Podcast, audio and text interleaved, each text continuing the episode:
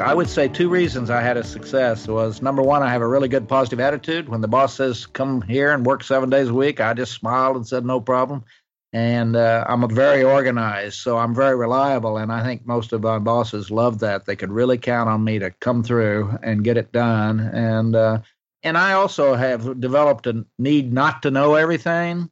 So I learned to just hire great people around me so while I had 40,000 and 5,000 managers, I only had about six to eight people reporting to me, and I had great people. Uh, that's the key. Hire great people, train them, test them, and enforce your training, and have a culture where everybody matters, and life gets real easy. And uh, if you hire bad people, your life is going to be a disaster. And so that's that's the best thing I did. I'm very careful about who I brought into the organization, and and I was very clear about what I expected from them and their responsibilities and their authority levels. And once you do that, uh, you get a pretty good team going. And I think we built good trust. With they trusted me, and I trusted them, and uh, that's kind of a simple formula for I think uh, any relationship.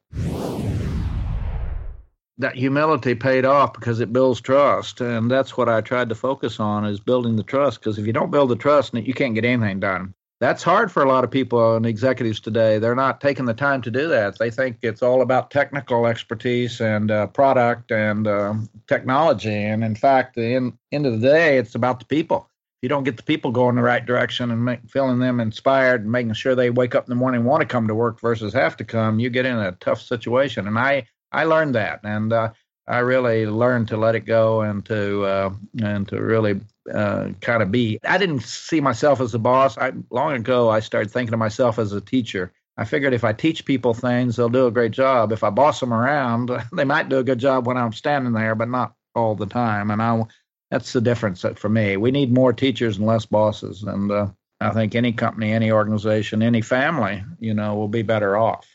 And it's helped my marriage too. You know, I had to think about how to use my time every day to do three things. I, I really focused on three things making sure we were hiring and promoting the right people. We had great systems for that. I was very involved in that. Making sure we were training people, testing them, and then enforcing the training. And the third thing was being a good role model that I set. I focused on the culture every day. I, I was trying to create a culture and a, maintain a culture where 40,000 people wake up in the morning want to come to work because they're appreciated and they're included and listened to and involved and their opinion counts. They know they have opportunity to move up and they're going to get trained and they're going to get developed. That's the kind of things that gets people uh, wanting to do their job. And another thing I always thought about is I want to make sure that everybody in our organization, all 40,000 of them, they know they matter. They matter and they know it. And we learn to give appreciation, recognition, encouragement we everybody's important. We're we're interested in everybody's career. We want everybody to move up as far as they're able to, and then that's what becomes the culture: is uh, integrity, honesty, uh, telling people the truth, having those tough conversations with people when they're not performing, and even letting people leave the organization if they're not willing to kind of get into the culture and be a team player and be sure. somebody there for the customer and not for themselves. And it's complicated, as you know, and it takes a lot of work, and you got to stay consistent and you got to be clear with people about what this culture is. This culture is a culture where we work together. We don't stab each other in the back, and if you do it, you're not going to be here. And we don't want any lone rangers around here. This is a team effort, and Disney's so complicated. If you don't work as a team, you get nothing done. I mean, I don't even think anybody can explain how it works. It's so complicated. so, uh, yeah, and so that's how I think about culture. And, and, same at home. You know, the culture at home is, you know, is it calm and quiet and safe, and uh, you don't say inappropriate things in front of your children, and you don't say inappropriate things on the phone, and then talk about those people when you hang up because your kids are listening. And you build a culture of safety and uh, build their self confidence and self esteem and belief in yourself. Those are the kind of things that really matter. And I didn't have all that when I was growing up. And I can see the difference between me and my son. I mean, he is, this kid is as confident as he can be. And he grew up in a family where he didn't hear all that nonsense of stuff about racism and discrimination. And every day, if you focus on the people, your people are your brand, no question. In oh, your business, your people are your brand. No, anybody can do what you do and but if you got the right people you'll just do it so much better. And uh, that's how i think about it. anybody can open an amusement park theme park a hotel. A ho- the only difference in a hotel are the people. That's it. The beds and the pillows are pretty much the same. Right. I think too many companies they got a job opening, they go out there and they quickly hire somebody that's got a good resume and technical skills, but they don't get into the deep details of how that person's motivated. Are they going to be at work on time? Are they going to be have high energy? Are they going to have stamina? Can they take the pressure? And I at Disney, we take our time. We hire very slow, and uh, in fact, if we make a mistake, we deal with it and we fire them very quickly because we don't feel like we're firing them. We feel like they're firing themselves because we're 100% clear about our expectations for performance.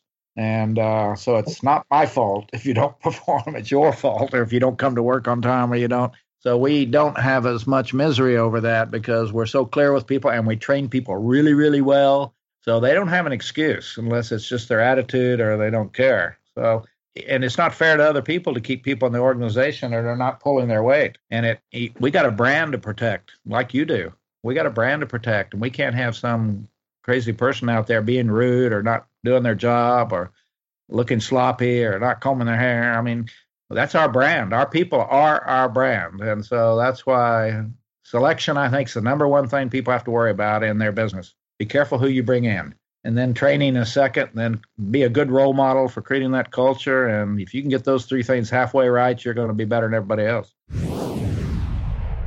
Well, Jody and I have a time management course coming out shortly online that people can take, but I can tell you the same way I think about it. I have a good planner in my pocket, and I have an iPhone, uh, Samsung Galaxy 7 phone, and those are two tools. I need both of them. So if you've read the book, you know that I really push for a paper planner because I, technology, while it's the answer to most things. It's not the answer to everything. And I would say every day you get up and you open that planner up and you got to decide what you're going to put in it today. And the first thing you think about is yesterday, what you didn't do so well. Reflect on yesterday. So the next time you come up with that situation, you do it better. Who, maybe a client you need to call back, a, some, a manager you need to sit down with again because you got busy and on the way home you re- realized you hadn't done as good as you should have. And then think about the responsibilities you have in your position your family, your wife, your spouse, your children. Think about each one of them. Your, your aging parents, is that all set up? Do you have the wills in place? Your health, do you schedule your workouts and exercise? Because I guarantee you, if you don't get that one right, it'll be the biggest regret you have when you lose your health when you could have done something about it. Your mm-hmm. retirement, your own development, going to classes, taking courses, getting on the internet and learning more, becoming an expert in something there's a whole long list of responsibilities we have, including relationships, staying in touch with customers, and you got to figure out first of all who these are. And Jody and I were doing the time management seminar. The first section is going to be let's don't get into this system until we sit and all think about what we're supposed to be doing. Number one. Number two is what can we quit doing that doesn't even have any value, including people hanging out with people that are not positive and they're not good for you, and and uh, and they waste your time. And um, think about what you where you spend your time, where you don't spend it, where you should spend it, and try to figure out why you're not spending it there. And a lot of the reason you're not spending it there is because you're putting off the hard things. And I guarantee you, I tell everybody listening, think about one or two hard things in your life you've been putting off, and next week go fix it. Go have that hard conversation. Go make that tough decision. Go do whatever you got to start exercising. Yeah, well, it, everything's hard before it's easy. And if you get started, it gets easy. And that's how I think about time management. And I go through my day and I'm checking them off. I, I plan that early in the morning. By the end of the day, I hope I have 80% of them done. And if I don't, I'll put them over to tomorrow or Saturday or whenever. But uh, I know I'm better than everybody else because I at least I know what I didn't get done because I sit and think about it. Number one right. thing people need to be doing is thinking. Sit and think about what am I doing today and where am I spending my time and what value do I get out of this? you spend money and time. You know, let me tell you, the time's much more valuable. You can get the money back. You can't get the time back.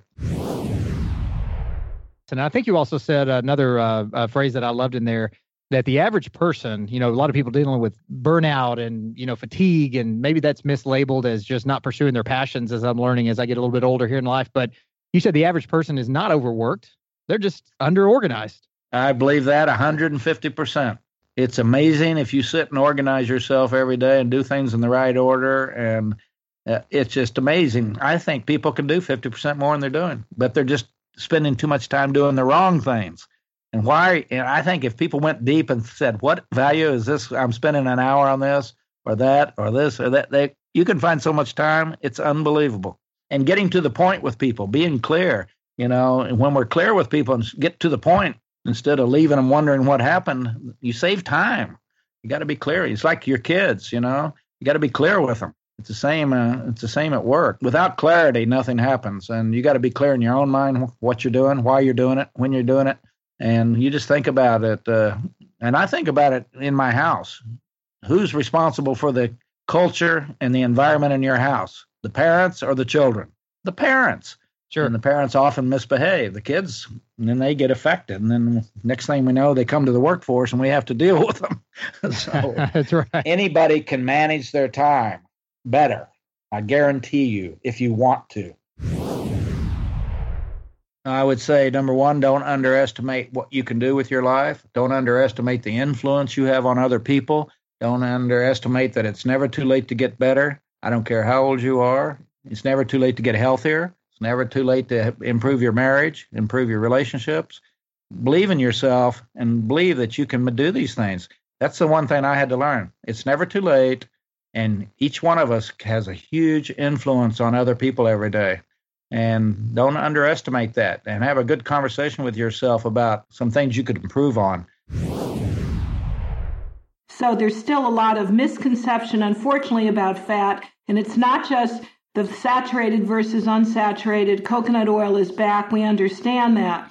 But it's about the importance of essential fats. Coconut oil is a medium chain triglyceride. It doesn't represent an essential fatty acid. The omega 3s do, which we're getting perfectly enough of, most of us in our diets these days, if you have some nuts, some walnuts, some very specialized flax seeds, maybe some chia seeds, and so forth. But we're very deficient in the GLA, gamma linoleic acid, and linoleic acid, and which is very important in terms of the raw seeds. So we're bringing back omega 6s because fat is most definitely where it's at. If you take a look at this, the healthiest people in the world have a high fat diet. We're talking about the Mediterranean diet, for example, with their 40% fat intake. And those individuals have a much lower degree of heart disease. So whether your fat is coming from the monounsaturates, whether it's coming from the healthy saturates, it's very important that your diet contains the proper amount of fats because it is the precursor to so many tissue like hormone benefits in your body. Again, it's the skin, the hair, the nails, the brain, the kidneys, the liver. And taking the right amount of fats gives you that satiety so that you're not hungry. And in this day and age of peak performance, you need satiety, you need long term energy.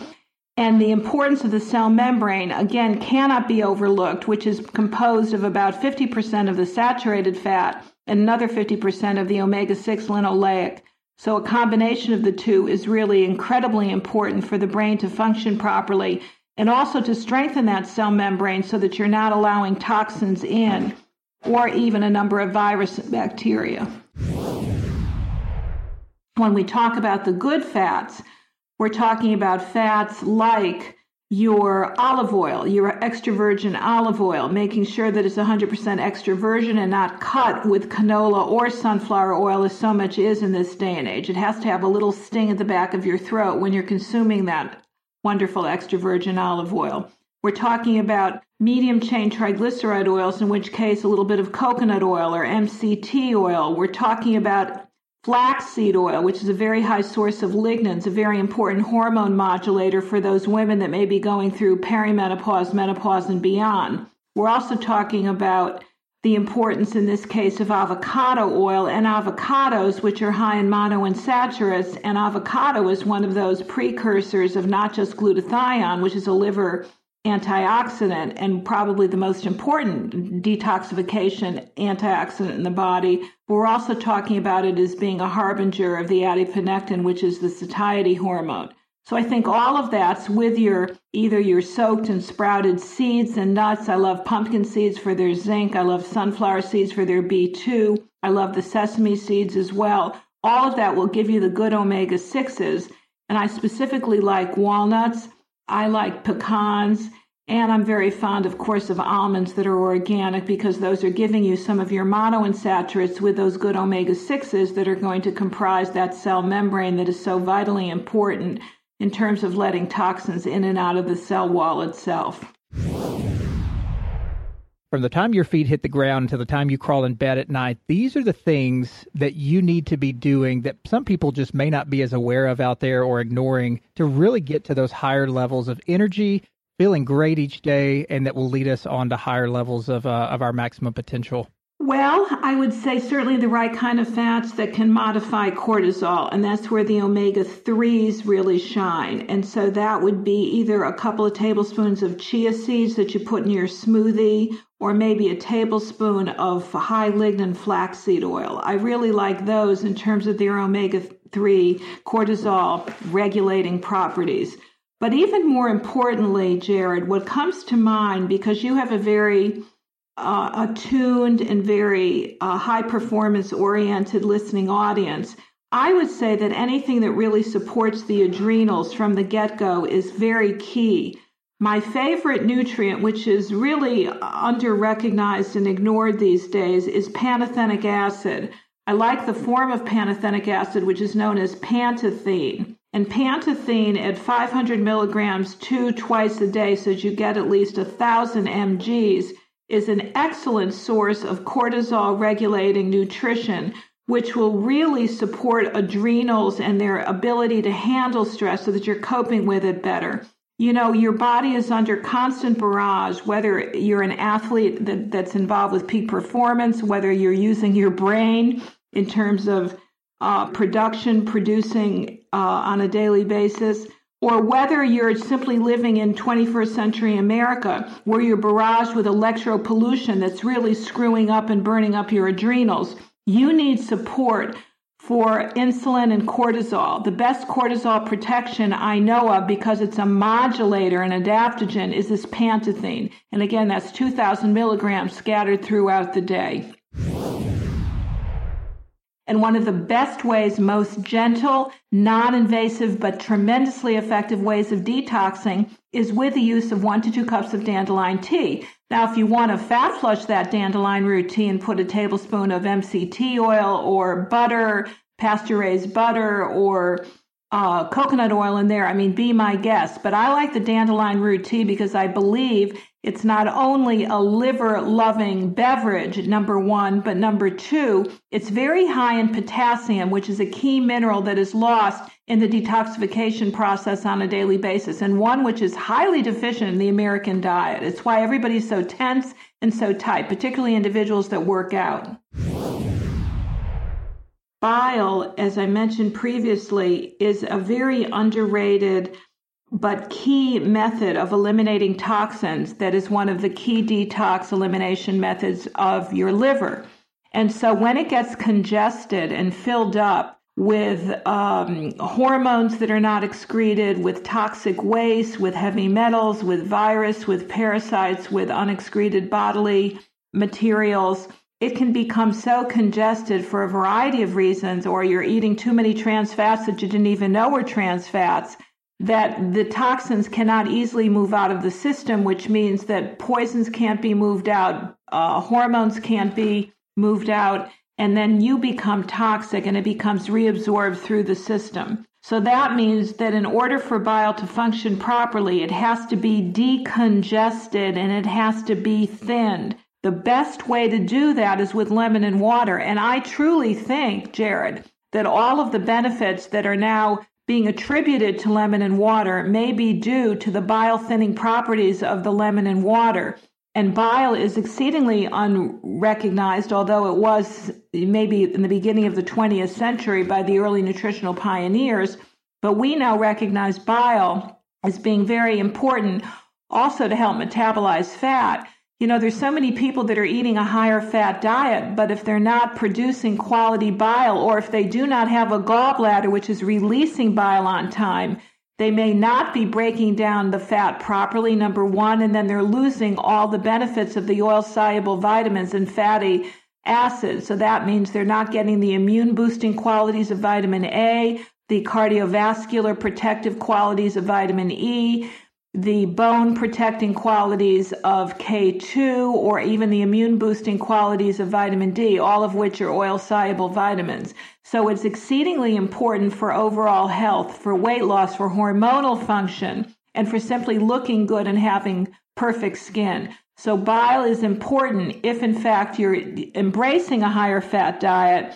You need to look at the bile component because bile, if it's not fed with the proper nutrition, like the lecithin that I talked about, which is a native uh, constituent of the bile that you may have to add back to your diet, and that sunflower lecithin at one tablespoon in your smoothie, or if you're not taking enough bile thinners, and that's where your lemon and water come into play. That's where beet roots come into play. That's where certain nutrients like choline, and inositol, and methionine come into play.